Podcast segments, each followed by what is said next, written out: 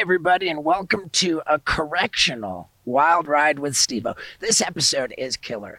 We've got James Allen Jr., who was on death row for years, three years. Then he got his sentence commuted to life in prison without the possibility of parole. Then he got that sentence commuted to life with the possibility of parole. So he can speak to what it was like to be on death row, what it was like to be in regular prison, general population, and what it's like to be to be free. I mean, this is the wildest of wild rides, man. Wow, is this epic? Let's get into it. If uh, if you want any of that. Okay. Good. we, we bought it. We were like, "Whoa, fuck! Why did we do that?" Already. Wait a minute. I got more lives than a cat, so why would I drink liquid death? it's a, Carson? it's it's a, a company that I really believe in. I'm an ambassador of it. Okay. The idea is death to plastic. and it, it's is it actually water? it's still water from the Alps. Water? Okay.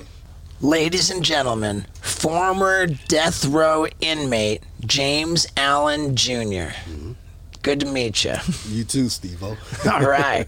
So this is interesting, and it came about when I recently went on quite a rant about the death penalty, how it's uh, incredibly expensive with all the appeals that you got to go through to execute somebody. By the time you've executed a prisoner, you've spent. I, I thought it was 10 times the amount that it would cost to keep them alive for the rest of their natural life, but I've learned it's more like two to three times still making it pretty dumb. And uh, I've got all kinds of thoughts about the death penalty just being stupid. And we threw out the idea wouldn't it be cool to interview a death row inmate? And we got all kinds of responses. And somebody said, What do you think about a guy who was on death row, then got his. Well, you, you, you tell us. What's the, the your, your career with uh, correctional facilities? Well, let me just say I'm uh, ecstatic being here today, and it's good to meet the famous Steve-O. Well, thank know, you. Jackass. so, um, you know, mine is a unique experience. Um, growing up here in Nevada, in in Las Vegas, um, in one of the poorest areas of, of, the, of the town, and you know, I had a father and a mother, but uh, like most marriages, theirs didn't last. So now I'm stuck with a single mother, and she's trying to raise two boys that are gun ho, you know. So uh, she was a Christian, and she drug us to church and made us sing in the choir. And you know, uh, my mother was a singer, and uh, she's still living. Um, she's um, she's a big part of the reason why I'm uh, I'm here today, and my freedom exists. Um, my mom is a pioneer. She uh, struggled in the 70s, and she also did a little time for murder.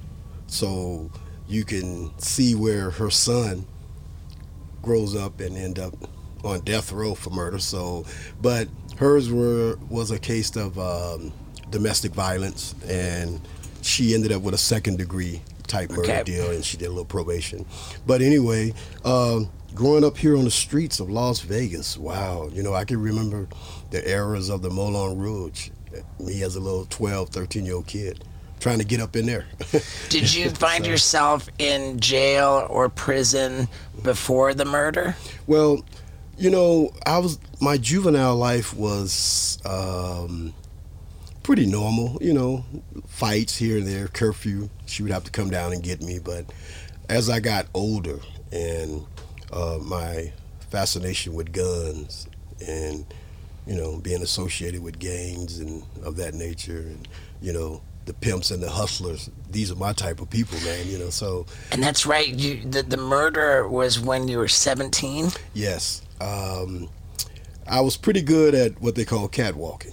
Had an older guy, older OG uh, guy from the neighborhood, and he was pretty good at what he does. And- Okay, I don't know what catwalking is. well, catwalking is like um, you're knocking on, you, you go into a strange neighborhood, and it's not a burglary because you're hoping to catch someone there so you can do the robbery and the burglary. You know, it's like a two two in one catch. You know, So that sounds more like a home invasion. Yes, that's what Okay, they call it a home invasion now. Yes, that's what they're. That's a that's a serious Yes. crime. hmm And back well back then, they looked at it as a real serious crime. And like I said, I was the I was the first one to receive the death sentence when that law came in effect in Nevada. Okay, Yeah, so so so your your murder happened during a home invasion. Is that Yes, yes, it was a home invasion. Uh, me and the older guy, um, we went and I was strapped with a gun, and uh, the homeowner was there, and he suddenly woke up and he heard noise. He grabbed his gun, and when he came around the corner with his gun, I didn't give him a chance. You know, I fired, and uh, I fired two shots. And lo and behold, in the darkness, I mean, pure black darkness, this guy got hit right between the eyes.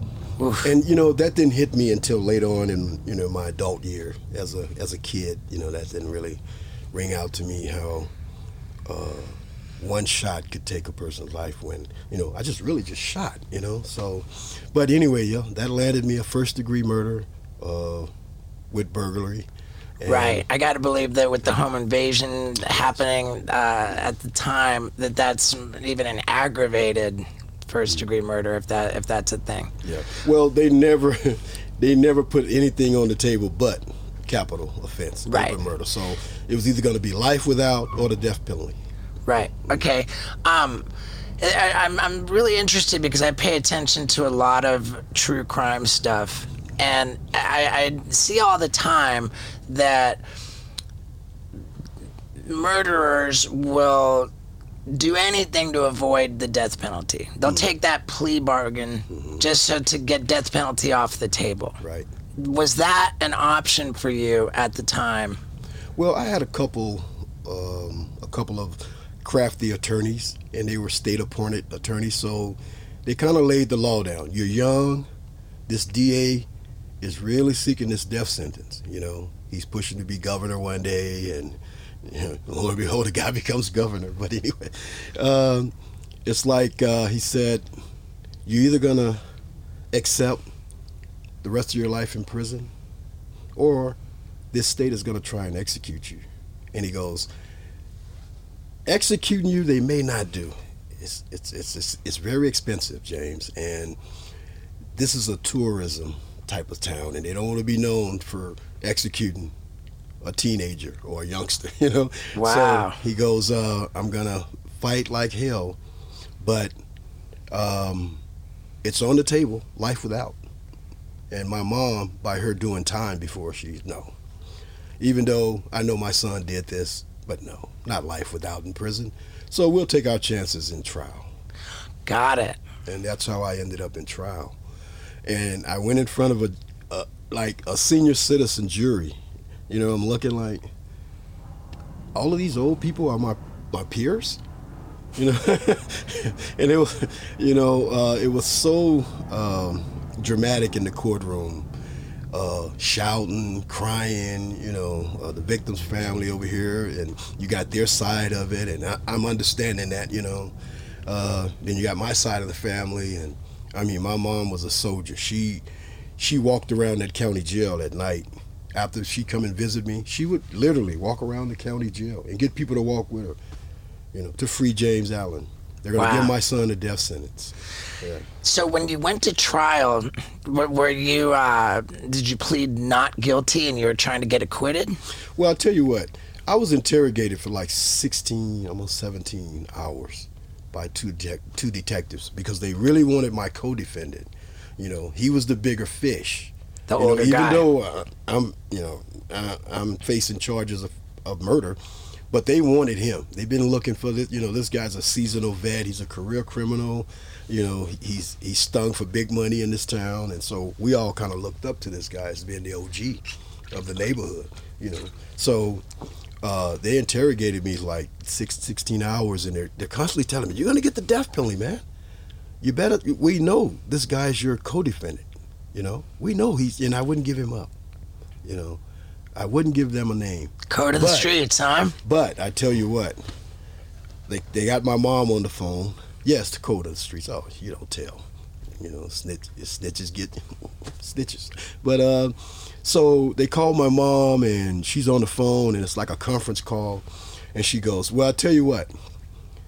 Uh, I know my son is guilty, but he's not guilty as the guy you guys are looking for. See, mom is trying to sway it. You know, she's really trying to get this. She knows what's ahead of me. And so I make a confession. Yeah, I was there. I uh, orchestrated the whole plot. You know, uh, I chose the house. Uh, I knew You the shot the gun. Yeah, yeah. I did the fatal shot. Yeah, everything. And the detectives go, they wasn't happy with that. You know, they wanted the co-defendant. May he rest in peace. He's dead now. But you know, I, I mean, I even talked about him in the book. But um, what an experience, man! And I tell you what, after all that I've been through, I understand the death penalty. Was it for guys like me, a young kid, you know, ambitions, uh, ambition out the roof, uh, just Who is it for then? it's for the guy that gives up that look at you me and everyone and say i don't care about you i don't care if you die today and i don't care if it's by these hands that's who it's for Okay. Um, i mean where do you put those type of people that think like that? They i mean is there such a thing as uh, verse on one psychology where you can really go in and a person's belief you can change their belief in hu- humanity? I, now I'm not doubting or suggesting that there are not people who just should never be allowed into society ever again. And I also recognize that there's a problem with uh, life in prison not meaning life in prison. I mean, here we're, we're, we're talking to the guy who was on death row, got his sentence commuted to life, and is now walking the streets. Well, you know what, Steve O? I think I'm the ultimate guinea pig. I was a test. You know, I literally grew up in prison. I, it, evidently. I mean, So you know, at the trial, you, you, you pled not guilty mm-hmm. after they had this confession, 16 hours. yeah. So the trial probably didn't last too long. not too much deliberating Maybe going five on. hours. Five hours of a trial or five hours of deliberation? the whole thing. I mean, it was. hey, listen, the jail was ready to erupt because you know, uh, I was in jail for over a year. You know, so and I'm Uh, in a- before the before the, trial. conviction. Yes. Okay, yeah. And so you're meeting all types of people. Uh, you know, you're young, and They had you in adult jail waiting for trial. oh yes, they Yeah, had yeah. me down where it was like eight of us in a secured area, and we were all facing the death penalty. Some of these guys, one guy was his name was Billy Hanson, and he was considered a serial killer. Real nice guy though, and, and he was the only guy who had a guitar that I ever seen with a hollow guitar in, in, in, in jail. But they catered to this guy, and you know, and he was he had a real charming personality. Did he get the death penalty? No. The serial Um, killer did not get Joe the death penalty. Joe Koza, another one. He killed uh, a taxi driver and the um, the passenger. Did he get the death penalty? No. These guys, I was the only one. Tony, I can just name guys whose trial was lined up right, just right after mine, and I was the only one to get the death penalty. Um, well, m- maybe those other guys took the plea to get the death penalty off the table. Maybe they didn't do the, no, the they trial. went to trial. That's what I'm saying. Okay. Were, yeah, you know, you know, a couple of them got overflowed to another courtroom, and but it was just uh, kind of different that I received the death sentence, and I was the youngest one because Right. a couple of these guys were career criminals. I wonder if your not snitching had anything to do with that. You know, uh, I went for hard, and I didn't. You know, I had some OGs to get to me early. They say, "Don't get all tatted up. Don't get a sleeve. They don't need." You know, it's gonna be hard, dude. So one day you may have a chance of going home. They gave you life without. You may go home one day. Laws are changing, you know. So I kept myself kind of clean cut, and I went through, you know. But um, back to that question with the guys on death row that deserve it.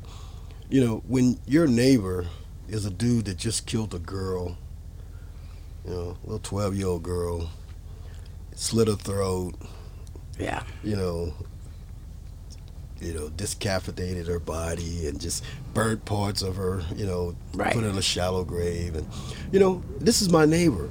So it was hard for me to come out during a rec period on death row and not try to kill this guy.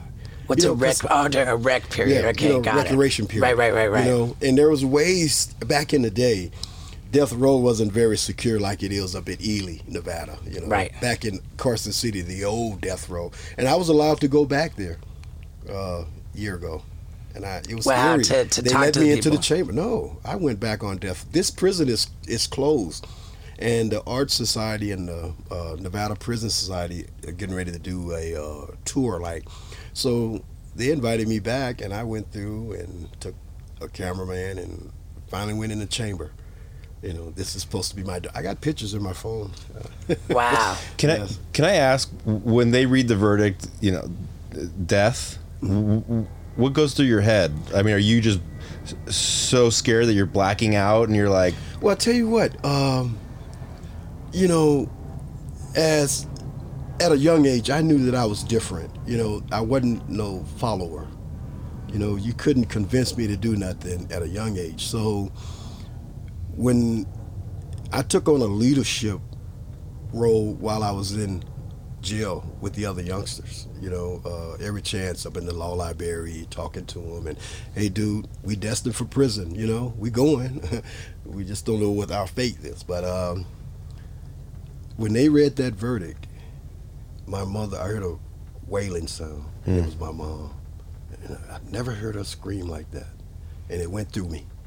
And I looked around, and these cameras was in the courtroom, and you know, I was the youngest to receive that death sentence at that time, and it was big news. You know, uh, like I said, the True magazine, the detectives. I was in all that series, but it hit me. Um, it finally hit me when they chained me up. You know, it wasn't a regular put your hands behind your back. Now it's my ankles, from my ankle to my waist, from my waist to here Wow. and I'm sitting in the back of this uh, Cessna plane by myself with uh, three other people, uh, two guards and a pilot. And they go, "Well, kid, you're in the safest part of the plane." And I've never been in a plane before, but I was all the way back in the tail. And they said, "Well."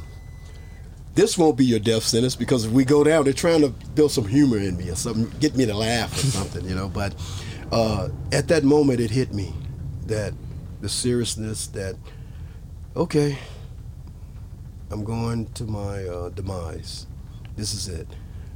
The state is going to take care of uh, my death you know um, did you know how long it was going to happen in or the time period? well the attorney was explaining to me uh, he said um, we get an automatic appeal james. Uh, it's a shame that your first execution date is uh, uh, two days before your 20th birthday. yeah. And he said, uh, I go, wow, I won't, I won't make 21. and he goes, well, Yeah. you're going to get a stay of execution. And if that fails, then we're going to file to the governor. We're going to file to the Supreme Court. Or the, you know, we're going to just, it's going to be delayed. You'll be an old man sitting up here. Right. Because Nevada is not going to do it. He said, but my goal is to get you off. You know, Right. let you live a life in prison. You know, I don't think they ever let you out, James. And that attorney, when he watched me come home after 28 years, he was standing there. man, where would he be without that lawyer? And as a small business owner, where would I be without ShipStation? That's right, man. If you want to kill it in today's world, you got to have an e commerce business going off. And if you're going to have that, then you have to have ShipStation because with every order, you need to ship it out. And ShipStation gives you discounted prices for like all of your different carriers. Hell, you get up to 88% off of USPS. That's the United States Postal Service and UPS. And if you want to get an even better deal, then go to shipstation.com and use the promo code STEVEO for two months of a free trial. I mean, you can't go wrong. Plus, this is how we ship everything out of my Steve-O online store. It's the savior for my business. Like James Allen Jr.'s lawyer, ShipStation is always on my side, and they can be on your side if you go to shipstation.com and use the promo code STEVEO. I bid you well to kill it with e commerce. Now, let's get back to it. Wow. Old Frank Crimmon, attorney at law. He's still attorney. Yeah, I'm his biggest case, man. Uh, he's in the book. And the book is called Not My, Not My Chair. That I picked not my chair because at that time in the chamber, it's two chairs, and you know it's gas. You know, Oh. by lethal injection at that time. You know they had a bucket under the chair, and they had the pellet. It rolls down and it hits the gas, and you know. Wow. You're gonna die off your your vomit and your. So, one of the chairs is missing. And I found out later where the chair is at. The chair is at the Mob Museum. When I came home from prison, they found out my story, gave me a job at the Mob Museum. Next to this chair, it's like being reunited Wow. with my demise. Wait a minute. This is the chair that they were supposed to put, and it's at the Mob Museum. So I have so- a picture of that too. It wasn't lethal injection. They were talking about gas. I, don't- I, Yes. I don't even think I've ever heard Gas of a, chamber, a gas chamber execution. Did, did you Nevada was one of the last states uh, that had That- that's- Nevada, Utah. did you know what the gas entailed? Like, what, like were you reading about it for the first time? Like, fuck, this is how I'm gonna die. Yeah, you know, I was reading about capsules and acid and how to. But when do you read about that? Like, what, like you're on death row, and then you're like, wh- Well- at what point do you you're like, okay, well, I guess. Well, the guy that's up, coming up, which was uh, James Carroll, you know, I mean, it was real. Everybody was, when his time came up, and he didn't want to even uh, finish the appeals, you know, he said, let it be. And uh, it was just a real eerie feeling just that whole month, you know, watching him, watch how he move, and, you know, his conversation became very short. You know, this was a, a very reliable, you know, uh, uh, inter- interesting type of guy because he had a lot of stories to tell. You know, old gangster stories, and so. Um, when they was preparing him for the overnight sales, well, you know, Overnight they pulled a sales, joke. They- well, I got they pulled a joke on me, and it was like an initiation because you you dealt with six officers all the time on death row. So when I got there, uh, I'll get back to the other story. But when I got there, uh, they ran, you know, they ran the, the, the gamut down to me. Hey, this is allowed. You're not going to be able to do this. You're on death row. We're going to respect you, you know. But this is our house, you know. And they had no problem coming in. You know, a few times they had to come in and let me know. You know, I was, I don't know, I was being lonely, and you know, I'm in Carson City. You know, uh, never been around this much snow in the wintertime, and the cows are dumb. They're standing out in the snow, and I'm, my window's facing this farm life, and you know, I'm just watching reality just leave. Every day, reality leaves because this is all I have is these people, you know, up here. Right. And I made the 12th person at that time. So uh, one of the Jesus freak up there, he said, "Well, you're the 12th disciple." Huh. Can, let, let's break down the the time you spent on death row. I understand it was three and a half years, Yes. and then you got your sentence commuted to life without parole. Mm-hmm. And how long were you in prison facing life without parole? 25 after years. 25 years after the death penalty. Mm-hmm. So then 25 years and how to how does life without parole turn into you're free? Well, um, I took the advice of a lot of smart people. Some of them have you know, died and gone on, and some are out and they're living productive lives, you know. But they gave me a lot of advice, man. Um, one thing was to never give up on your education, you know, and I did. I, once I got my GED and little high school diploma and did the little graduation with the Clark County School District. Uh, I took some college courses and tried to uh, at least come out with an associate, but I got disinterested. Once I got life with the possibility of parole, you know, uh, I got eager now, and I had to really look at myself and go, "Am I really for this world?" Because it's like I was living a make believe world in here. You know, now I'm going to be free as a man. How far into life without parole did it become life with the possibility of parole? Um, in 2003, the late Governor Kenny Guinn, may he rest in peace, he looked at me and goes, "You look tired." He goes, "I'm I'm not an ex-cop. I'm not an ex-judge. I'm not a lawmaker. I'm a businessman, and I think you'd be great Wow. I think you'd be great one day in society. and you know who echoed that? The late senator, the late great senator, Harry Reid. I have a picture with Senator. He invited me to Washington. And he heard about my story, and uh, he sat and talked with my mom. And he wrote letters and things uh, concerning my um, um, eligibility. Rehabilitation. Well, yeah. Well, you know, there's a such word as habilitation. Habilitation means you knew something before the rehabilitation. Okay. If you didn't, if you don't know nothing before you rehabilitated, what, how you being rehabilitated? All right. So it's habilitation. I had to learn things like that also. but you know, uh, Steve, it's been a it's been a great experience, man. Uh, I achieved a lot of accolades while I was in prison. Uh, I was a, a lot of firsts. I was the first to put a band together, uh, coming off of death row, and they didn't believe I can do it. But I grew up in this town, so I started reaching out to people, and I was always musically inclined, you know. So I reached out to several of the outlets, and they started sending me used drums, used uh, guitars, and bass and pianos. So I asked the director if I find the inmates that can play these instruments, will you allow us to have a band? Not only did they allow us to have a band, we traveled from prison to prison. Wow. In this state, it What- don't happen. off of death row. Off of death. Yeah, row. yeah, that's Yeah. not happening in death row, right? I had wardens come in and they bring their guitar and sit in with the jam session. Wow. You know, it's just I have so many firsts, man. You know, like I said, I'm so proud. Even though my mom is in dementia and we take care of her, you know, that old lady is taken care of real well. But uh, I wanted her to see the this part because she didn't. She don't know about the bug. She didn't.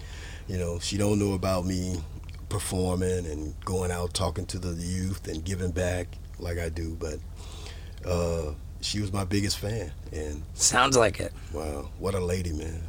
What a lady. When were you freed? I was freed in 2008. I walked out. 2008. Yeah. What What was the first thing you did when you got freed? I kissed the road uh, right in front of the parole. You know, they, they drop you off in front of the uh, parole office, parole and probation, because you have to check in and get your ID and stuff. And uh, my mom was there, and uh, I didn't even hug her. I just got off the van, and they took the chains off, and I leaned down and kissed the ground. Did you feel free? Not at first. It, Did- it felt like a bad move. Did, Uh, I mean, when I, you know, ex-convicts, you know, we have certain words that we use. When I say a bed move, um, you they're, they're going to move you from one prison to the next. Maybe this prison is better, this prison yard. So it's a bed move, better bed move. And it's like, I know that I'm still under scrutiny and, and I'm up under a microscope and someone still has authority over me because I can't get visas. I can't leave the country. I, right. Yeah, you, I understand that you have uh, lifetime supervision while you're out. Lifetime parole. So, what what does that mean? Well, for me, the laws change, and I am what you consider up under past laws, and they still apply to me. Oh, so you got I can- grandfathered in on those. Yes, so I can still apply for a commutation of sentence or get my sentence commuted, or I can even ask for a determined sentence. Like, uh, I could go back to the district court and say, hey, can I go for a sentencing uh, modification? And that judge may turn around and say, yeah, I'll give you 10 years. Time, sir. Now I'm off parole and I can, you know, I don't have to seek no one to try and um, own a weapon or anything like that. And on that note, I don't care if I ever own a gun again. Right. Give me a bat. Someone come around my house, I'm gonna give you an old fashioned butt whooping. Yeah, I have a I'm not gonna kill you. Did you find it hard getting acclimated back into society? Yes, I did. Because Um, back in 2008, that's like iPhones, computers, laptops. Yes, yes. Yeah, you went back to the future. They gave me a flip phone, and all it did was answer. My sister go, all you have to do is just open it up, and when you're done, close it. Wow. And she said, "That's it. Don't touch nothing. Don't." Wow. I, I didn't know any numbers. I didn't know how. I didn't know how to do anything. And thank God I wasn't around for um, the beepers and all that you guys went. through. Yeah, the beeper Yeah. and what is the other one? Um, Fax machine. uh, E- email. yeah, and all that. Uh, man, it's it's just you know the IT part of this.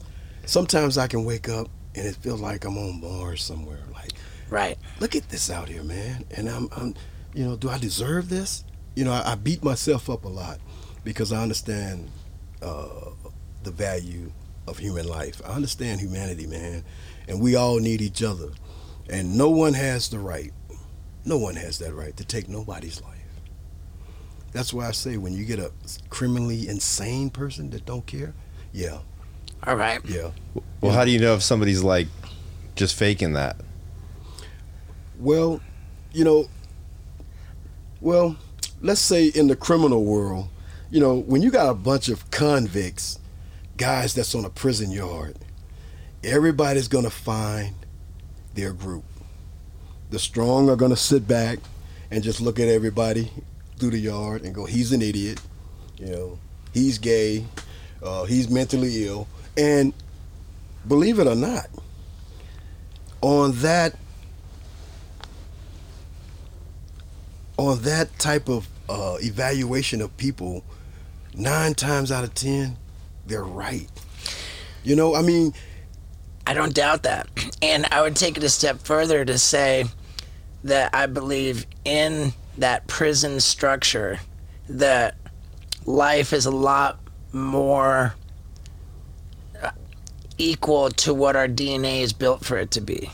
Like probably the the natural, the primal, like hu- like early humans lived by that code more than what's going on in this society that we have now. yeah, I tell you what, this society better wake up soon, and the people they better listen to are the people that have done decades In a- prison. behind a wall in a shoe program. You know, Pelican Bay, here, High Desert, Ely. You know, you bet if if these people make it back to the streets and they say I want to serve, you better listen because I'm telling you, I was telling lawmakers, I go this past summer, this summer coming, you're gonna see a wave in these young kids, these high school kids. You know, I'm talking to football players, a good team. They're bringing guns to practice. So the coach says, James, can you come talk? You know, Wow. and I'm talking to this football team, you know, and these guys are seniors. And I go, you you waited your whole life to get to the next level, the money round. And you're here playing games at a high school, you know, and, and it was just high school after high school. And now, you know, the news can't report it fast enough. You know, the carjackings are back, you know, the home invasions are back, and these kids don't they don't care. You know why? I watch the school district, and I hate it happen here because I love Vegas. Vegas is my town, man. I mean, you know, um, the school district here. I watched them graduate. Six high schools of seniors that are dumb as fuck. Hmm. You know why I know? Because I'm their mentor. These are kids that they you send them to a behavior school. Okay, they do a couple of weeks. Now you put them back on a regular schoolyard, and uh, they're walking around. They got monitors, ankle monitors, because they're facing charges, whether it's down in juvenile or down in adult. You know, and I know these kids, but you're gonna give them a diploma. You're gonna let them do the pump and circumstance with a gown and a ca- and you're gonna give them a diploma when he, he can't even tell you who the governor is. He can't even leave his mom mom house and go and balance a checkbook, fill out an application. He's 18. And they're you know, they're all together and they got their diplomas and they're taking pictures. I got it right in my phone. These these are graduations that I attended. And this is how America is. It's not just here, so I'm not just gonna pounce on this state, but, but this is how America is. And they're releasing these kids, and these kids don't give a damn about the jobs that our parents worked, uh, the type of money is coming in. They got their own method of doing things, their own way, and we're lucky enough that they still respect guys like me. I can walk. It doesn't matter where I go. You know, uh, I can walk in a room and they go, "Can you guess this guy's profession?" You know, quite natural. I was. I used to be big, real big. So they, well, oh no, he's a football player. He's a sports player. Oh, he's a cop. Everything but a criminal. Everything but Why a you guy call that a been profession? row. Yeah, everything that you Professional criminal. you know. Right. I thought you were gonna say it uh, a makes feel- musician. it makes me feel good though, you know. Right. And, okay. Uh, just to be out here, and if I don't tell you, I've been on death row. Right. I'm just another black guy. Right. Walking, walking by. Let, let me ask you about the difference between being on death row and being in general population. well, on death row, you're dealing with, you know, uh, a sec- select group of guys, and everybody got the same sentence. So A smaller number of guys. yes, and the respect level is high. You know, I mean, Except guy- for you're trying to, you're thinking about killing the one guy. dude, I'm, dude, I'm telling you, it got so serious. One day at rec time, I went out to the pen, and it had just it had just snowed, right? So, uh, at Old Max in Carson City, the the construction crew back then or somebody, but there was nails this long, rusted nails, you know, and you, you can tell, you know, it came out of an old concrete slab or something, but uh, it was left by a construction crew. So I got one, and I, you know, and I got past the tower, and I, I buried it, you know, and every chance I got, I put a little sharpen on it, you know, because I was gonna kill this dude. It took the only other black guy that was on death row in 1982 to stop me from killing my neighbor, you know, because it's on the news. We're watching this dude, you know, Reno News, how he did this girl. And now he's on death row with us, you know. Right. And he got sentenced. They gave him the death penalty. And you're not going to live next to me. But it took the only other guy that was on death row, older guy, much older than me, you know. And I we, we sort of knew each other from the, the county jail, you know. We He was a badass. Nobody messed with this dude. So uh, when he saw that I got the death penalty, yeah, youngster, I remember you. But I told him, I said, yeah, I'm going to knock this dude off. I'm to do everybody a favor.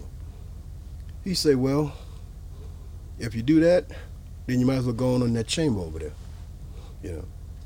And he said, you may not, he may kill you. You underestimating him because he this little skinny, scrawny guy? He's on death row with you. What makes you better than him? The same society that said kill him said kill you. And man, that sent, man, that woke me up. And believe it or not, Steve I spoke to the guy. You know, didn't want to know him, and I, but every day I would, hey man, you know. Did you tell him you just- were thinking about killing him? No. Okay. He saw it in my eyes. He's, I mean, he. I think he literally told the officer, "I never want to be out with this guy." Okay. You know, I'm the youngster, and Right. the only other youngster up there, they're up there for killing um, uh, a detective up in Reno. That know. makes them like uh, royalty in prison. Oh, They got taken care of. Yeah. I mean, the the Aryan Brotherhood. Man, I, I smoke weed. I whatever I wanted. You know. that's the it took- that, that's and- what I want to talk about and the too. officers, you know, the officers that was on CMU, condemned man unit. That was, up in Carson City. Uh, That's death row. that's death row, and they understood. Most most of them guys are dead. I don't think of one of them is living because they were older guys, seasoned officers. They knew how to talk to you. They, you know, the guy bring you a pie and say, "Hey, James, my wife baked this. Wow. Eat the whole pie, James. You know, some fish. I, we went and caught some, you know, some bass, James, and my wife cooked it up. Eat, you know, because we was there. You know, we didn't go outside. We were on top of the fourth. We were on top of the cell house. You know, and one of the greatest moments I got to get this in. Tom Selleck did a movie on the yard, uh, an innocent man, and before he left, he asked, "Where's Death Row?" And he turned around and pointed at Death Row. If I ever get a chance to talk to Tom Selleck, I'm gonna say, "You pointed at me, dude."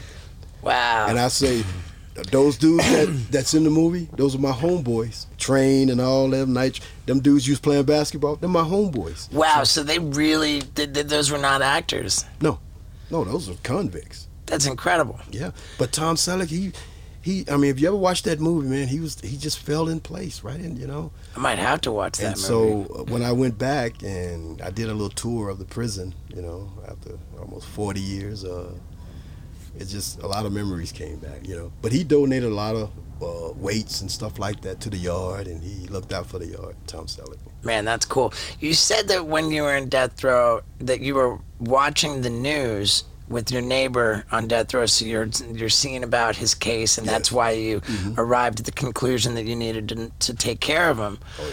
Um, to me, it's fascinating. I wasn't the only one now. Right. There's other guys that had that same thought. Right. To me, it's fascinating that you're on death row watching TV. Yeah. Like, where, where's the TV located? Uh, your family was allowed to send you a package every six months. And they send you a stereo TV. Back then, you can, man, I, I, I can have a 50 inch TV. Wow. I mean, I You're remember on death row. I mean, you know, and, I mean, they're going to take it apart and you, I I remember the Eddie Murphy movie, uh, 48 Hours with Nick Nolte, and, and he had a TV in his cell. yeah. So yeah, so you got a TV in your cell Mm-hmm. on death row. Um, and, and can you get can you get a cable subscription or watch MTV and HBO? Well- and, The the the um, the prison had a cable system that they had to deal with, and um, every cell, you know, they was paying um, like so much for so many cells. So we got the basic cable, you know, a So- sports channel. so you got ESPN. Skinemax. Did you get Skinemax? yeah, that's what we yeah. So so so, so, so you, never miss uh, the Super Bowl. No, you get all the regular channels. You got ESPN. You got MTV. You, they knew they knew what it what it took to keep a maximum, you know, prison or institution calm. right. When you when you let uh, inmates and convicts watch TV and have another escape, yeah, your yard is gonna go pretty well. Uh, Okay. and like I said, they gave me a huge outlet because once the count was clear, you know, this way after death row, but I'm going straight to the band room. You know, Right. yeah, I'm going straight to the gym, to the band room, and How much time in death row is spent um, in your cell? it depends on your level of uh, classification. You Right. know, if you're being good and you're not being a problem and you're not receiving receiving like uh, notice of charges, discipline, you know, you have to go in front of a discipline committee. Um, you can spend up to almost 12, 13 hours out yourself. And that uh, 12, 13 hours is in like a communal. Yeah, yeah. You can you can pick another guy to come out. and You can play cards, and normally uh, me and the other black guy that was on there, he'd come out and and he made porter because he went up another level, so he was able to go everywhere. You know, Okay. go get the food and you know, not outside, but they'd bring it to the big door, and he was able to grab it and bring up the child and stuff. What about drugs on death yeah, row? Yeah, that's my next question. Are you smoking weed on Yeah. death row? Yeah, I mean, you know, you have to roll a a pinhead no bigger than a match. You know, a matchstick. Okay. You know, and so Pinner. you're rolling. Yeah. you know, and so um, we had one officer even gave us the um, the tip on how to get rid of the smell. He said, "Listen, guys, I ain't looking for nothing, but I have a nose. Right. So you take So- the toilet roll, and you put the bounce sheet in it, and Yeah, blow I mean through that, there. that's, no, that's the old that's that's county jail. That's, Okay. that's rookie stuff. Okay. That's as high as Steve got. Candidly, I didn't even learn that trick in jail. I uh, learned that in college dorms, which is amazing because it's just about the only thing I learned in college. But I digress. Since college, I've learned something way more important, which is that Blue Chew tablets make sex a lot more fun. Why? Because they contain the same active ingredient as Viagra and Cialis, but they only cost a fraction of the price. That's right, I'm talking about Blue Chew tablets. And man, they're more delicious now. There's like a new flavor or something. I love the way they taste, and I love that when I chew them up and then I go show my girl my blue tongue, she screams ah and hugs me, and she knows I'm gonna take her to Bone Town. That's right, the Boneyard, because Blue Chew tablets give me a major boner. Ah man, so much fun. If you're really still wondering, are Blue Chew tablets fun? I can assure you they are. Plus, you could get an entire month's supply of Blue Chew tablets completely for free. All you got to pay is five bucks for shipping if you go to bluechew.com and use the promo code STEVEO. That's right. Plus, the prescription. You consult with an online provider, a medical provider online at bluechew.com. You take care of that quickly and easy. And again, an entire month's supply of Blue Chew tablets is on its way to your house, and you are having a good old time. All you got to pay is five bucks for shipping. So jump on this deal. Go to bluechew.com, use the promo code STEVEO, and let's get back to it. On, but on death row, we were allowed to have like uh, skillets and, and hot plates and things like that, right? Because you know it was like a privilege. The warden said, Right. "As long as you guys like That's their incentive to keep everything running keep- smooth. exactly." And so uh, we had a guy. I just call him by the name of Moose, old biker, and he's on death row, and he would love to get up and cook eggs. And uh, short line was a bunch of all uh, uh, lifers, and they had a garden, so they would send up fresh stuff to the to death row. What's know. short line? Short line are uh, lifers who are never getting out, but they have a trade, and they they giving back some type of way. Uh, they are license plate factory. Yep. You know, uh, maintenance, the old boiler room. Those are lifers that live in there, and that's a, that's like a privilege to live in the boiler room. You got this big old room, and you don't have nobody, no no officer breathing down you. You got a, a courtyard you can come out to. You're just taking care of the boiler room. Make sure you know, and so I never made short line because of the death row status once I got off of death row, but um, they looked out for death row and sent us fresh uh, garden and fruits and vegetables up there, and, And he would cook. And we, you know, and some of the harder drugs too. You know, I wouldn't, it- you know, but the tip to getting rid of the smell, the officer would bring us popcorn, and you just simply burn that bag of popcorn till you can't burn it no more. You put it on high. And they, what the hell? It, it's you. You ever smell burnt popcorn? Sure. It's going you ain't gonna smell no weed. Okay. So, so, and you know, we were getting weed like from Humboldt County up in Winnemucca. This is the great grade of weed coming down from. Yeah. So the white guys, they you know, they really looked out, man. And the brotherhood was one thing. You know, as long as the drug flow was cool, everybody's cool. And that that's from death row to the general population. That's in every prison across America. As long as that drug flow is cool, there's no racial tensions. There's no uh, uprising against the administration. Everybody's you know self-medicated, doing their own, doing their time. Right. How about alcohol? Are you are you making your own alcohol on death row? Well, Pruno. that's still rookie stuff. Oh, okay. You know, veterans, you drinking alcohol. you're You bringing drinking in vodka. you're, you're bringing in Seagrams. as long as they're as, as long Yeah. as they're a free staff and what i mean by a free staff a free citizen whether it's a nurse a storekeeper a bookkeeper that's other that anything other than an officer that's been sworn by you know they're they're gonna bring in they can be compromised Okay, I mean even officers, I gotta believe, oh yeah. are gonna participate too. Sure. You know, once you have a family member, you can be a 20 year old cop, you know, and, and, and declare it. Once you have a family member, that went through the justice system and you love that family member, your heart turns a little bit. And if you, I've seen so many correction officers, more men than women, often, to, you know, dude, I understand, man. I was this far from being here. Right. You know, what you need, man? You good? You know. Right. And, you know, and you learn to respect. Okay, this guy's just trying to go home. He could have been here, but he chose this life, and then he offered me something. You know, he's he's coming, you know, with a gift. Like, dude, I'm not just talking. Uh, I know you got life. You're in a shoe program. You know, no one may ever untie that shoe. You know, and that's just the lingo for being locked away. And, Right. What a shoe means? What's it Well, stand for? if you put Like your shoe on, yeah, if, if his shoe is on, that shoe is going to stay on until what? so take it off. So if you put a man in a cell and you lock that door, he's in there. That's a shoe program. That's like 23 hours a day. That's right. So so when you got off death row, were you in the shoe? I was in uh, intensive. Um, what was they calling it? Uh, intensive group where you they modified you. You had to check in. You know because I was different, so they had to check my my psych. You know, being on death row and being young, so they really monitored me. I had to go and see the psychologist um, once a week. We sit there and she and I would talk the same thing. Yeah. what do you think about life, James? Well. Uh, I'm I'm I'm alive. That's what I think about life. You know, Yeah. gonna live the rest of my life. You know, in here. She said that may just happen, but what if you're free one day?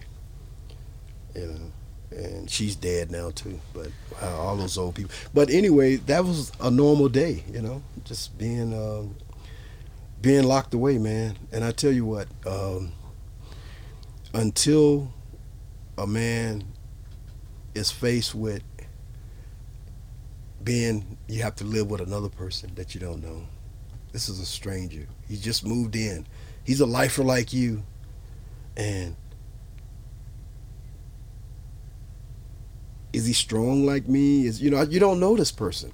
And so and the worst thing that the prison system did to me when they allowed the race you can't mix races.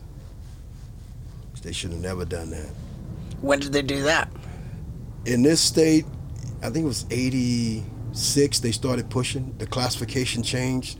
And in prison, you know, the only people that can live together, if you come in and say, you know, uh, you're gay and you rather live with a gay person blah, blah, blah, but just uh, me and you bunking up as cellies, no, the administration, oh no.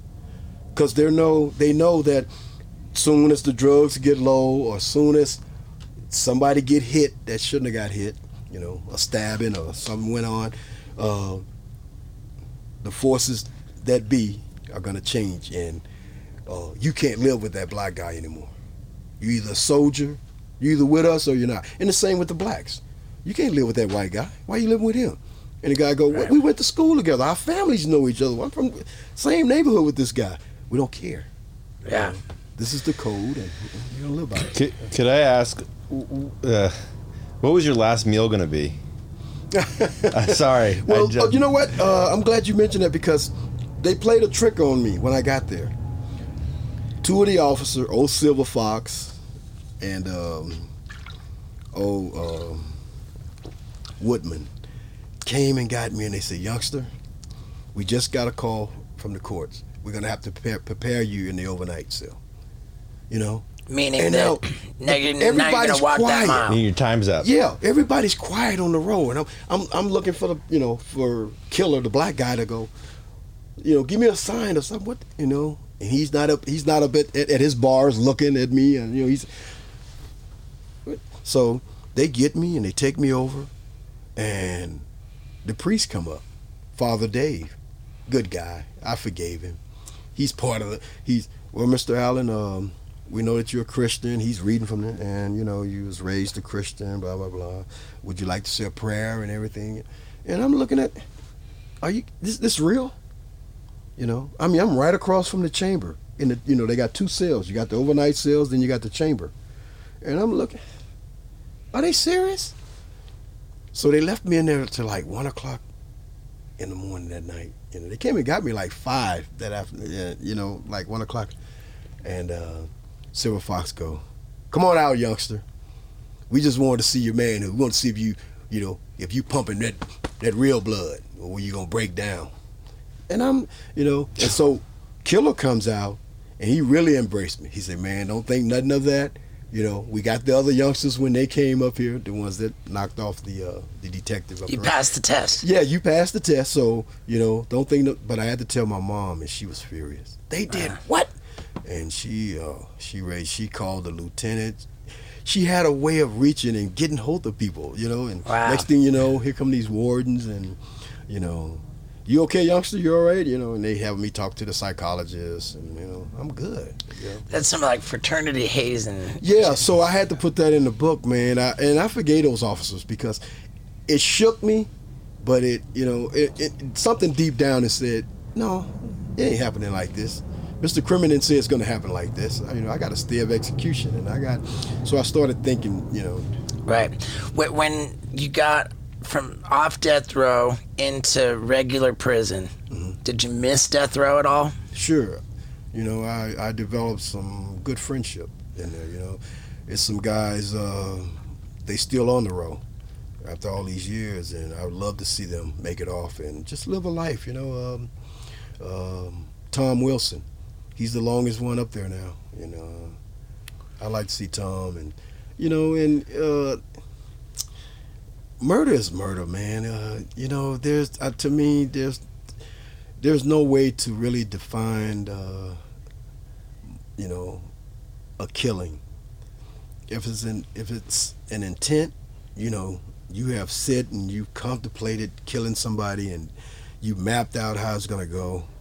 Yeah, you don't. Yeah, you don't deserve this this type of life. This this life now is fun, man. You know, uh, when I made it home, and I, you know, I used to sit back and go, "Wow, this is what I was in a hurry to come back to." You know, because I'm watching the news and you're watching all this bad stuff, and you're watching, and I'm going, "Wow, man!" But in my life, I have to calculate my life and where I'm at with my family and my loved ones and the circle that you know, and and it's okay. I'm in a I'm in a good place. Um, you know, I have a Bible, and it's in my truck right now. There's a picture of my victim in the back of my Bible. So every morning when I say a prayer, I say a prayer for Mr. Sylvester too.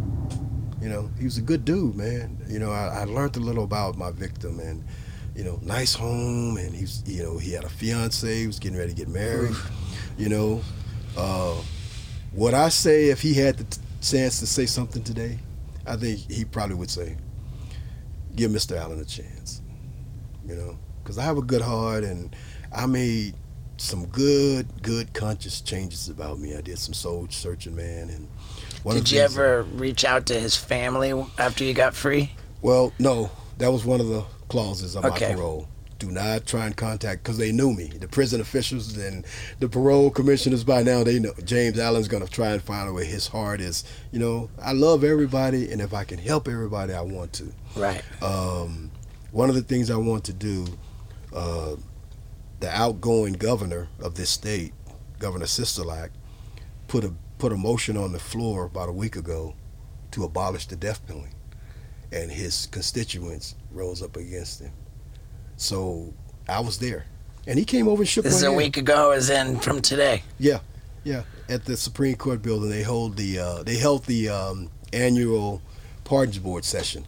So, with it being his last hearing, uh, he placed a motion on the floor to abolish the death penalty. But uh, I don't think that committee had that power. So many other things had to take place before. But I commend him for doing that. And in that, uh, I would love for this state to allow me to go and talk to those men and let them know hey, you may not get the opportunity that I got, but if they abolish the death penalty and they give you life, man, makes the best, make the best of it. Those guys of you, those guys of you that are on death row, you're smart, you're educators, you know, you were smart and in growing up and things, because I know them. You know, they, I mean, it's some guys real creative. Come out and help these younger guys that's on the yard that will make parole. I would love to have that opportunity to talk to death row. You said that when you got off death row and in regular prison, that you missed the friendships that you mm. had on death row. Yeah. But did you miss the the quality of life? Like, what was the quality of life in regular prison compared to to death row? This is something I really wanted to know about the quality of life in prison versus on death row. But first, let me tell you about the quality of life if you're in therapy or if you're not. Because this episode's brought to you by BetterHelp, and spoiler alert, quality of life is a lot better if you're in therapy and actually speaking up about the things that are bothering you and figuring out ways to address them. And there's no better way to do that than with BetterHelp.com. That's better, H E L P com. And if you go to betterhelp.com slash Steve-O, you get 10% off your first month. Now, a first month of what? It's therapy that teams you up with the ideal therapist for you based on what it is you want help with. And they've teamed up over 3 million people with therapists. And these sessions can happen online. You don't have to go driving around anywhere. It's super simple, super affordable. Plus, again, you get 10% off your first month if you go to betterhelp.com slash Steve-O. Again, my quality of life is a lot better because I use therapy to speak up about what's going on, about what's bothering me, and figuring out how to address it. So I urge you to increase your quality of life by going to betterhelp.com slash Steve-O. Now, let's compare death row to prison. Did you bring your television set from your oh, cell sure, in death row? yes. Same mm-hmm. TV? Mm-hmm. And you got to mm-hmm. set up the same TV and If I was smart, if I was a smart man, I would have took all of that stuff that my family sent to me on death row, boxed it up, and sent it home. It'd be worth some money today. wow. I would- but I got an ID card. I still have my Okay. ID. So, So, so you take all of it, you, you take all this stuff in your death row cell, the TV, Everything. everything, and you move it right into your uh, to Next your cell. prison cell. Is the prison cell the same size as the death row no, cell? death row was plush. Wow, that's what I I'm mean, trying to figure out. You know, I mean, a death row cell was like big as your, you know, your your RV here. Yes. You Wow. Know, uh, yes. And, death- and you yeah. got we got one roommate in the death row cell. No. No, By yourself. roommate by yourself. Um, one thing about death row, you're not gonna have a roommate. Okay. No, that that's one thing a state's not gonna do. No Say- state in America house two Says- guys together. So, so now you move into regular prison. You do have a roommate, Yes. And you're thinking, man, get me back on death row. This sucks. Well, you know, the first time I hit a medium yard, I thought I was literally on a college campus. These guys are wearing Jordache jeans. They're wearing silk shirts, long as blue. They're wearing low flow, you know, show loafers, and uh, they're wearing low quarter shoes and hats, and and they're headed to visiting. I'm going, they're going to visiting, like you know.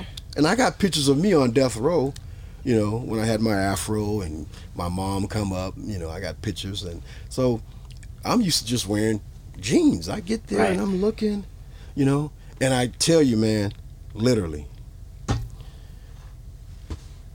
I see these women and you know, guys are coming up to me. They glass. They're hugging me. You know, James Allen, you you off death row? We glad. Blah, blah. So I see a, a flock of women over here, right? And I'm looking. Women inmates or women visitors? I, I'm thinking these are women. These are not women. Oh, they're not. Oh, gotcha. So they're inmates. Listen, dude, booty shorts, and I'm looking like, and and and one guy go, no, th- those are not women. So, so, so there's a lot. women. They're they're There's a lot more freedom of expression in prison compared to death row. back then. right. back then. Now, death row. I, I think death row is just they're just there, man. They're just sitting there. All of the programs have been stripped. Prison is nothing like it was. Am I am I calling that ago. right? Prison versus because death row is prison. Yes, it's all the same. None What- of it's the same. Okay, so so what what would I call it? You went from death row to general, General population. population. Okay. Um, and in general population, is there more or less drugs and alcohol? Oh, dude, Man, There's way general more, huh? population. And see, I came, you know, my era was you can have currency on the yard. Dude, it was dudes rolling quarters and taping them up as long as this bar here, you know, and would go to the store with, you know, how many, however much that was. You know, you'd get a pen and write it on there. If that's 60 bucks, if that's, It's know, like what- about sixty bucks. worth of quarters, you go to the store. And uh, the storekeeper, he look and okay, he knows, you know. And I'm telling you, man, it was nothing to walk around with a thousand dollars of uh, paper money. That was illegal. You only can have the quarters, you know. You could only can have, uh, you know, in currency, but you couldn't have paper dollars. And man, it But was people had it anyway. poker game, big time poker games. Guys betting two and three hundred dollars. Wow. Yeah. So, so more money, more drugs, more Yeah. alcohol in general population. And guess what? This was doing the with the Democrats in charge and the Republicans. It didn't matter. You know, prison had a standard where it took care of itself. You know, there was prison jobs, there was prison furloughs. So in the 80s and the 90s, you know, if you had to do some time, you can. I mean, one of my first jobs, I was making minimum wage. I was working for um, Imperial Palace uh, classic car collection. They would bring out one car and we would strip it down, and they was paying us minimum wage. I was sending home literally six to seven hundred dollars a month, and that was huge. Sending it to your mom. Yeah, you know, to You- take you care of my kids. kids? Yeah, I had my my son. When I got arrested, my son was one years old, and my daughter just turned. Uh, she was like five months. Wow. Okay. So they grew up. I got a picture of me and my son and my daughter uh, standing in the visiting room, and like I said, my son came, and you know that was an experience there, man. Uh, I tell you. Yeah, that's a, that's a big part of your story. Is that you're in general population. Your son's 15 years old, and you're sharing a cell in prison with your son. Yeah, unfortunately, he he was part of a program where uh, they was targeting young youth who were at risk, and my son had a fascination of guns too. So what he he takes the handle, the butt of a 32, and he's got it sitting in his locker. So when kids see it, all they seeing is the handle, you know, the butt of the gun. Right. Right. So the judge figured, well, we're gonna put you on this 90 day uh, program. We're gonna you're gonna go out to the prison, and you're gonna be around convicts, convicted felons, and they're gonna mentor you. You're gonna be there for 90 days. It's like a serious, high level, scared straight program. Yes. And so I really wasn't in contact with his mom at the time, that side of the family. So this is how it snuck up on me. But guy came to the, the band room one day and he goes, "Hey, it's a kid down in intake saying he's your kid." Saying he's my kid. So I uh, summon the warden and I go, I need to go to intake. I need to go down there, warden. And you know, the warden had a lot of trust in me by this time. I can pretty much move around the institution. So I go down and I look at this kid, and it's my kid. I go, "What are you doing?" And he go, "Pops, I'm I'm here for 90 days." So that next morning, I went to the the warden's office. I said, "You have to move. I know it's against the. I know I, I'm working the program because I had several youngsters before, and." He goes, You know, we can't do that, Allen. I go, Please put him in the room with me. He needs to learn something. I may not ever get a chance to be a father. Wow. I may not ever get a chance to teach him nothing, man. And I'm telling you, the warden goes, He made me sign the agreement, and my son had to sign it, and the waivers, and we moved my son in. And uh, this kid, man, he really didn't know nothing. He know how to brush his teeth, he didn't know how to shower and keep his hygienes up. And one of the most uh, dramatic and profound moments of my incarceration was the night they came and told him and I to step out the room and strip down. And I'm standing there naked in front of my son. Wow. And he's naked. And I go, This what you want? This what you want? Take a take a lesson. You know. Why'd I they said- do that? because they well it, when they're doing a strip search you know they can pick any cell and go to any unit and it can be um, just random. But uh, i think they was you know i had i had a couple run-ins with a couple officers and i think they was trying to get back and embarrass me in front of my my kid. So we're standing there, and they didn't, you know, after they tore up the cell and went through everything, and we went back in, and I go, well, get dressed, and now let's put the cell back like it's supposed to look, real comfortable, and And let's watch some TV. there you go. Yeah, let's get back to the football game. you know? Yeah. But you know, it was a pleasure, man, being a dad, and my son, even though he didn't learn from that lesson, my son did 25 years in Arizona, and he's been recently released. He's doing well. He's a manager um um for some phone company, some type of uh, what do they call them? Uh, Cell phone. no. Uh, uh, when you talk uh, telemarketing. Okay, gotcha. thing. But anyway, he's doing well, and he got married, and uh, he wrote a little book, a little memoir book, you know, about being in prison and being around his dad. Uh, he's not talented, but he can play drums. He can't sing or anything. You know, I can sing and play just about every instrument. So. Um, ta- I'm really interested by how you said they they you got people to send a piano Yeah. into a prison. Keyboards, all kind of synthesizers, man. So now Some of the stuff we had to fix, and we were allowed to go in the maintenance shop and use soldering guns, and you know we had to take some of the resistors and tweak with them, and, you know, get some of the old tube amps and recharge them. But um, and uh, the the piano's not going to live in your cell next to your 50 inch TV. It's going to go to the band room. yes, But there was no band room before you. and guys were allowed. I mean, it depends on, like I said, your classification, the level that you know, what prison yard you're on, and some guys were allowed to have a guitar in their cell, um, a small keyboard, um, you know, um, and you, of course, you had to have headphones. You know, a little mini amp. You know, as time you know went by and technology, yeah. But and You had all the same TV channels in general population as you did on death row. yes, same.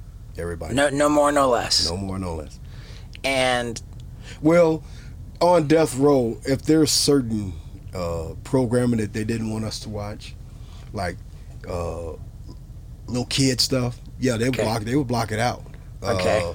Uh, um, serial killers type. You know, you you weren't gonna watch. Did you ever of- see the the show on A and E called The First Forty Eight? Yes.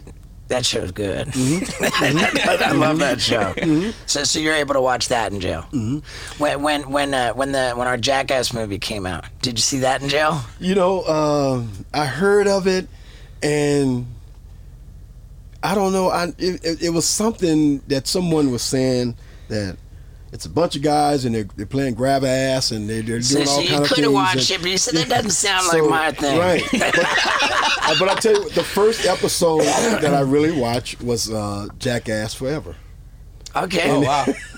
Yeah, that, that was even more grab ass than usual. Say that again. I'm, I'm watching the dragon, and I had no clue what the dragon was, and my brother's sitting there watching it with me, the dragon. The dick. going through the town. Yeah. He didn't Yeah. know it. Yeah. Wow. Damn, they got me. I tell you, other than you, my my other favorite is uh, Wee Man. Yeah, Wee Man, he's great. Wow, man. Right. You know, and, and I'm telling my, you know, a couple people they know about you guys, and they're going, man, dude, you're gonna be with Steve-O, and and I go, well, you know, they found out about the story, and you know, uh, I mean, it's a hell of a story, man. Yeah. It's a hell of a story. When, and I'm and I'm really just I'm fascinated by the the the whole just idea of, of prison and what it, what it's like. It's really interesting to hear you describe it, and I feel like you're describing uh, a quality of life, which you know, I'm not going to say that being in prison doesn't sound so bad, but at the same time, you got you got a life in there. Mm-hmm. You got a life in prison, and it, it helps me understand. just drove, and Yeah. some of the things I was telling you.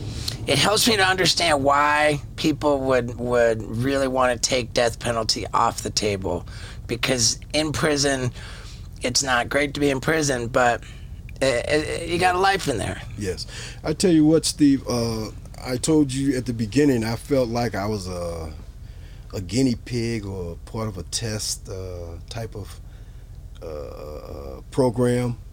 You know, where people wanted me to fail out here. I couldn't adapt. uh, I was so far behind time and being on death row, reality, and there's there's a lot of pressure on me to always um, go beyond. You know, um, I don't want to be out here and be um, stuck, as they say. You know, I want to learn just as fast as the next guy. I want to, you know, I want to be competing just like the next guy. I want to be right there and uh, help my family and um, be a servant.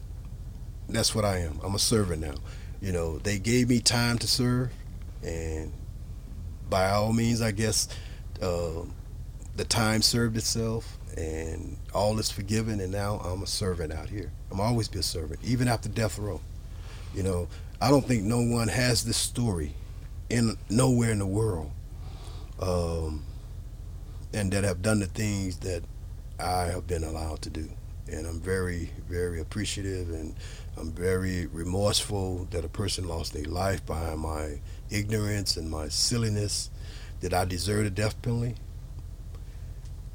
No. And I tell you why. But I deserved a punishment. I deserved a lifetime punishment to serve. You know, I have to give back. And a lot of doors are closed. A lot of doors are not being opened because people know it's a fascinating story. And I think this is the first time that it's actually probably on a national level, you know, with you guys. Everything's always been local. It's like they want to keep it. And Right. it's not going to stay that way. Not with, you know, I mean, I'm I'm just now understanding this. Right. You know, I mean this this this was a monster to me. I bet. You know uh, what? What? When you were in prison, did you watch the movie The Green Mile? yes, So that now, did you watch that in your cell? yes. So that means you had VCR or a DVD player in But your cell I- too.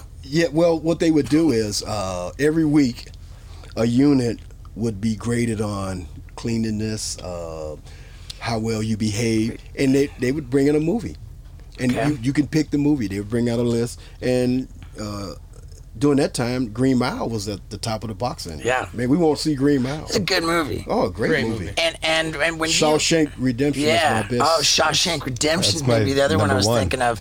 Um, Love Shawshank Yeah. Redemption. When when uh, when you asked Vinny over here asked you if you had trouble acclimating to freedom Mm-hmm. because of technology. I was thinking, forget about the technology. What about work? What about what just being institutionalized? There's that guy in the For Shawshank sure, Redemption yeah. who's just too institutionalized. He Wanted to go back in. Couldn't deal with it. Yeah. He killed himself because he couldn't deal with it. Yeah. Did you relate with that guy on any level? Well, you know, I understood what he went through because when you're back in those days in that type of structure and Yeah. and, and the way they was portraying that cell house, Brooks. a dungeon, yes, Brooks. You know, that's all he had, and he befriend a bird. Yeah. If, you know, reality's gone. If you're gonna talk to right. it's gone. So here, I know guys personally. They can adapt. And they've only done like maybe 10, 15 years. And they're out here struggling. And they go, How do you do it, Mr. Allen?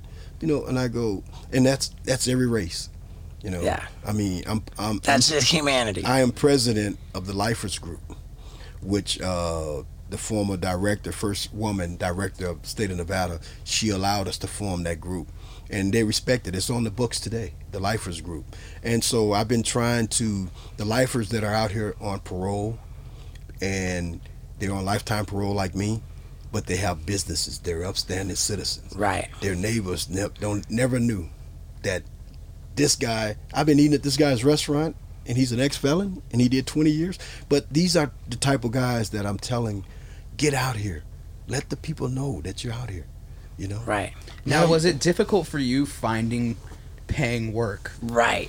hmm, when you um, got to fill out that I'm a felon. well I'll tell you what when I my first job was at a place called Anderson Dairy and I was uh, loading trucks at night you know milk and dairy cold as hell. And I, I had a crew. I was with a crew of of uh, Mexicans, and none of them spoke English.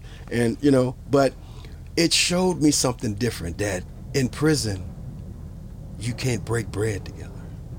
But out here, these guys can barely. They, you know, they just knew I was a crew member. They didn't care if I was an ex felon. You know, and they, they gave me a burrito like at lunchtime, you know. But the job was very easy to get uh, because I would go in and I'll tell them, "Hey, I'm fresh out of prison.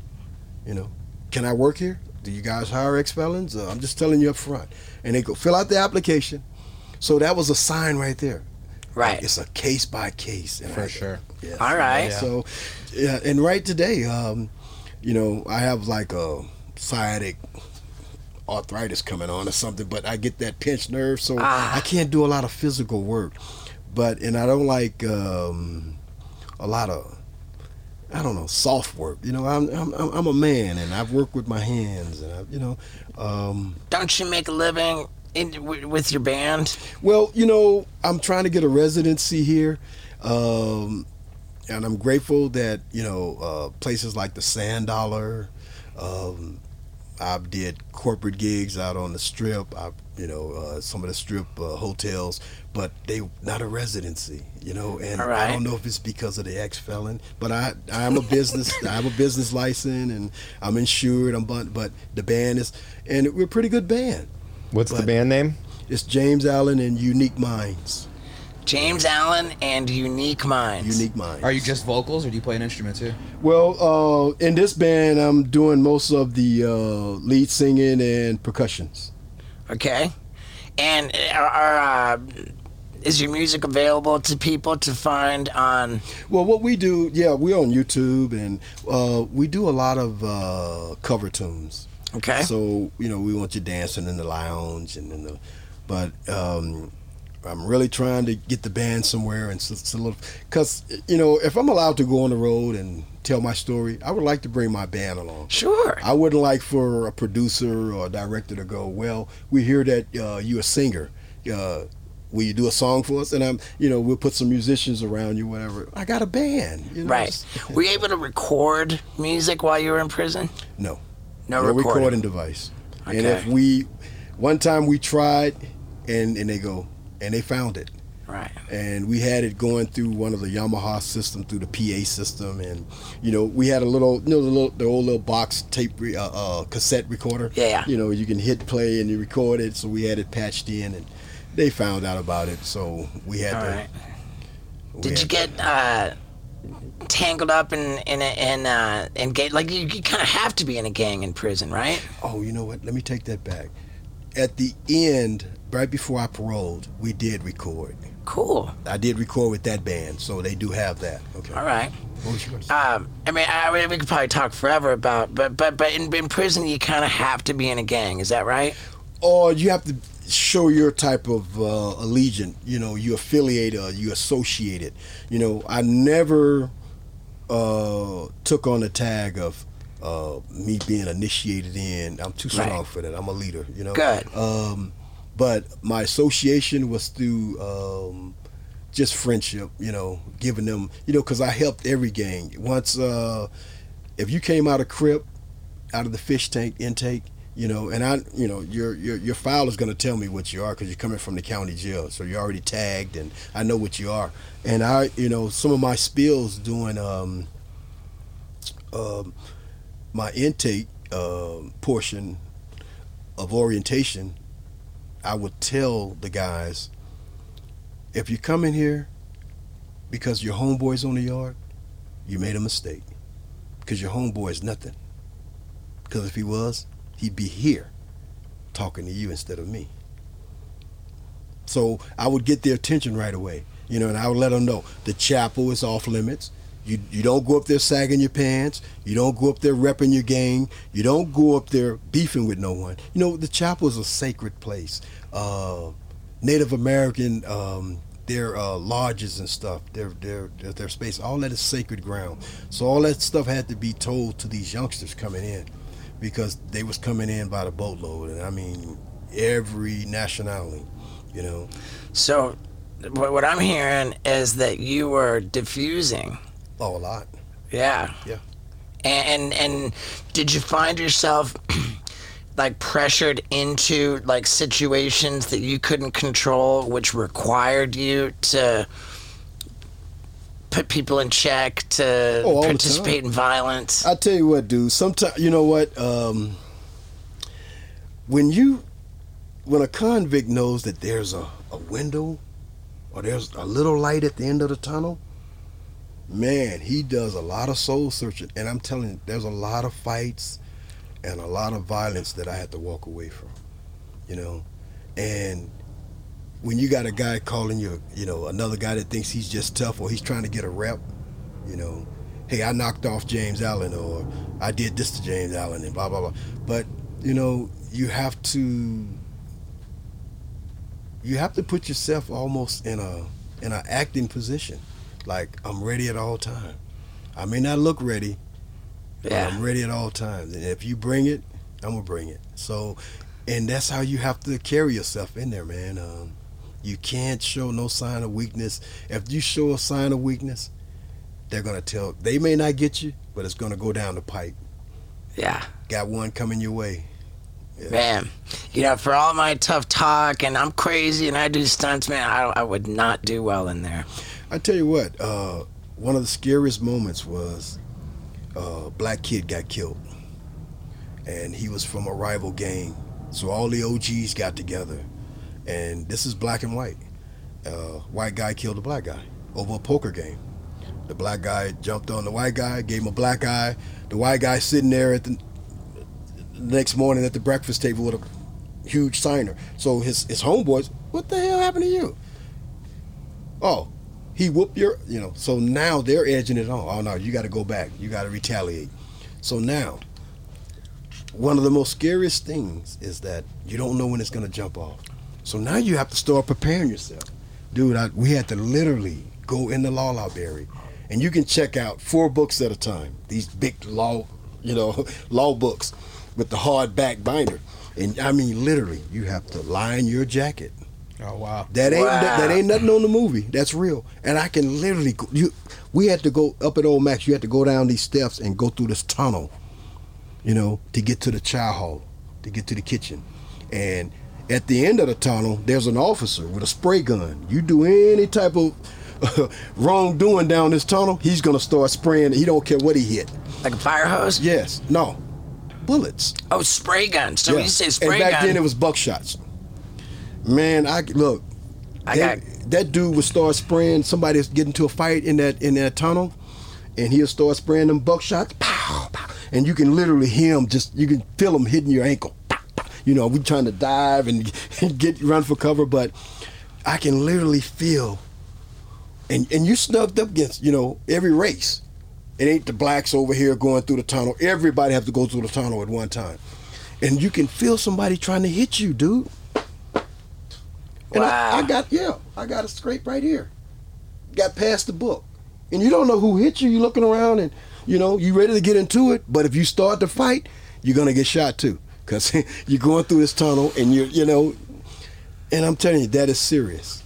You know, stuff like that I wanted to put in the book because it's real, but uh, you know, it's just so many uh, prison stories, man. Uh, you know, when you sitting in the chow hall and you watch a guy get hit in the neck, and here's blood just skeeting out, and you know, you up under the table trying to keep from getting shot, and and see, granted, Steve, when I came off of death, they still had metal trays. You got a metal fork and a tray with a metal cup, and I've seen dudes get whooped so bad in that kitchen with the them. This is a weapon, man. a This is- fork in the neck will do it. these trays, I mean, you can hit that. It ain't gonna bend. It's a tray. You know, county jail. Yeah, they, I mean, weapons, man. Saying, Man. weapons. It, I mean, it's nothing that I gloat about because I I I I I, uh, I welcome that experience, but I don't enjoy how it came about because Sure. a person lost their life. Um, but the experience, man. Um, I mean, you've lived, you've lived it all, man. yeah, to be 63 uh, and, and it's- to still be around. I know a lot of guys they're gone that I did time that did 20 years, make it home and then die out here. Like they couldn't get with this. They couldn't. They couldn't gravitate to the. You know, okay, we're not in prison anymore. It's real. Right. You know that James that you knew in prison, totally different out here. See, Right. You know, because you don't really know me. You met me in prison. Yeah, we walked in yards, we talked stories, we broke bread, but now I'm free. See, And so I don't know, Steve-O the killer, you know, do he really like me? You know, then I have to go back. What type of case did he have? How did he get that murder? You know, because you don't know who you're dealing with. You're Right. rubbing elbows. You out here kicking it with, um, you know, like I said, I'm out here with lifers and stuff. So this is why I had to form the lifers group out here, so we can continue to stay in touch with each other and see where we're at. You know, a lot of them done died off. I tell you, man. Uh, And dope, then, that, hitting that dope. yeah, That you know they they couldn't wait to get out and get to that that real dope. man. So it's safe to say that you very much value your freedom. Oh yes, sir. Yes, sir. Oh, I I think I'm gonna live past hundred, man. God God's gonna punish me. You're gonna see this. All You're gonna see this uh, to the end, and it's just something He wants me to see.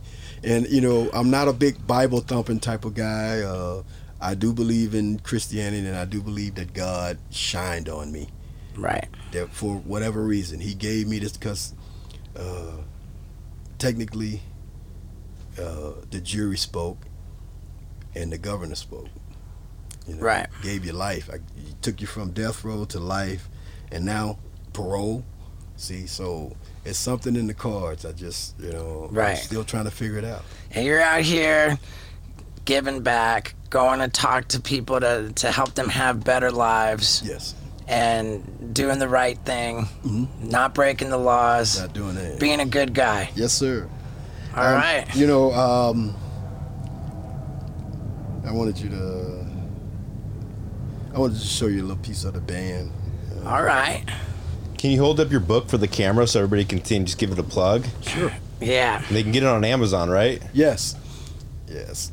And she's a great author, and we co-wrote the book together. Uh, you know, sh- uh, I wasn't the first guy that she wrote about. The first guy that she wrote about was this Cuban that was on death row with me, and uh, he was convicted wrongly. He was the only guy I can actually say that didn't do the that didn't do the murder. Did you ever say you were innocent when you were in prison? no, no, And that's rare. yeah, no, no. I'm guilty. Yeah, but but is- isn't prison just full of guys saying they didn't do it? Yes, all the time. all the time. I mean, you know, um, that's a standard. Uh, and then, literally, you get guys their first night in the fish tank crying for their moms and boo hooing. Like, how did I do this? How did I get it? You know, these and these guys come from a good home, good upbringing, and you know, mom and dad there, and you know, schooling and everything. But somewhere along the way, you somewhere along the way, you fell off, and you fell into this this this, this crime spree that's going on, and now you're part of the system, man. Right. Yeah. All right, man. Well, let, let, let's let's see see the band thing. Yes. And uh, you know, Mike Tyson said this to me when I was on his podcast. He said we got millions of people watching right now. What, what do you want to say to them? And I like that. You got a message for everybody out there? Sure. Um,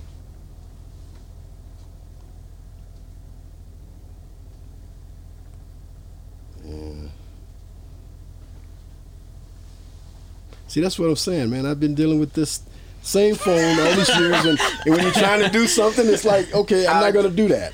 It, it's all good, man. Um, there's a uh, assemblyman here. Um, I, I, I like giving respect to the politicians that played a hand in my freedom.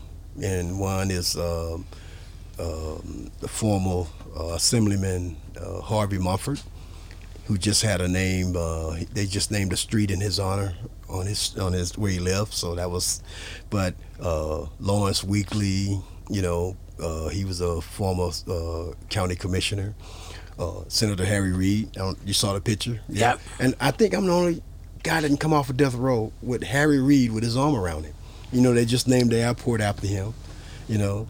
Um, Right. So, um, but my message is is one that's that's um, that's real simple. You know, love life, live life, don't cheat life. All right. A message of gratitude, man. Thank you, James. Thank you, Steve, for having me. Appreciate Yeah, I thought that was really cool, man. You. Yeah, dude. How about that? I mean, we put up that no guest podcast, which probably some of you haven't seen because YouTube age restricted it. Sheesh. So click here if you're on YouTube to check that one out. That's where we came up with the idea to try to get a death row inmate to interview. And how about that? It took less than a week. So get uh, James Allen Jr.'s book in the uh, video description, right? Like uh, we got we linked that there. And thank you guys so much. I love you.